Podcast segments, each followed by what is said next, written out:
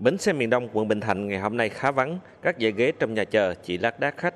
Người đến bến xe hôm nay phần nhiều là công nhân, người lao động với đồ đạc lĩnh kỉnh, nhanh chóng mua vé về quê.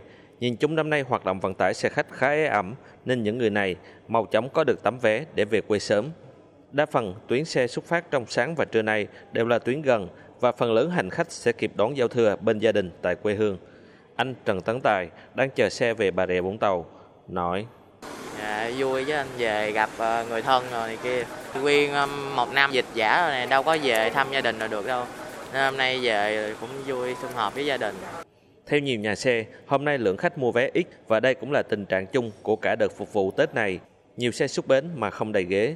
Tuy nhiên, tất cả cũng cố gắng để phục vụ tốt nhất nhu cầu của người dân. Anh Hoàng Văn Lâm, điều hành nhà xe Toàn Thắng, nói. Tết năm nay là khách khứa là không có. Toàn thắng bên em chủ yếu là sinh viên thôi. Nhưng mà năm nay nữa các thứ sinh viên chưa đi học thế nên là lượng khách vắng lắm. Đấy, người lao động nữa các thứ người ta về hầu như là đi bằng xe máy, phương tiện xe máy thôi. Xe khách thì không có, cực kỳ là ế luôn. Trong khi đó, sân bay Tân Sơn Nhất hôm nay tiếp tục đón một lượng lớn người dân đến để về quê. Các dãy nhà chờ vẫn đầy áp người, các quầy check-in và kiểm tra an ninh có hàng dài người xếp hàng.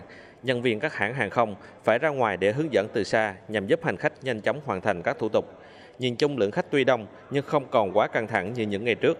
Anh Trần Xuân Vinh đang cùng với vợ và hai con chuẩn bị bay về sân bay Chu Lai để về Quảng Ngãi ăn Tết, nói. Dạ, tại vì cũng có một số việc nên à, vui về hơi trễ. Nói chung là về đoàn tụ với gia đình. Nói chung là rất là vui, vui sướng vì à, cả một năm vất vả và một năm dịch đã trải qua. Ga Sài Gòn thì khá vắng lặng, trong ngày 29 Tết chỉ còn 6 chuyến tàu xuất phát để chở khoảng 2.000 hành khách về các tỉnh phía Bắc và miền Trung. Trong số các hành khách trên sẽ có người phải đón giao thừa trên tàu, nhưng tất cả cũng rất háo hức để được đoàn viên. Anh Nguyễn Văn Hải đi tàu về Quảng Nam, nói. Tại vì công việc làm mình làm tới giờ mới mới được về á, chuyện buôn bán kinh doanh á, tới ờ, ngày này mình mới về được.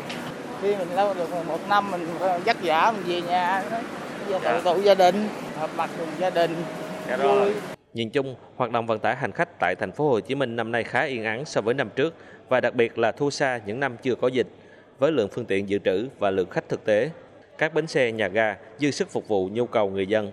Những ai chưa có tấm vé về quê có thể đến các bến xe, nhà ga để mua vé đi ngay. Ông Trần Văn Phương, Phó Tổng Giám đốc Bến xe miền Tây, nói. Bến xe thì cũng có kế hoạch đó, thì phục vụ cái nhu cầu đi lại của hành khách cho đến tối đêm ngày 29 Tết âm lịch ờ, để cho đảm bảo là không có hành khách nào mà không có xe để về quê ăn Tết. Những hành khách cuối cùng rời thành phố Hồ Chí Minh về quê ăn Tết đã khép lại đợt cao điểm phục vụ hành khách của ngành giao thông thành phố Hồ Chí Minh. Thành công của đợt phục vụ Tết sẽ là tiền đề để ngành giao thông phục hồi mạnh mẽ hơn trong thời gian tới.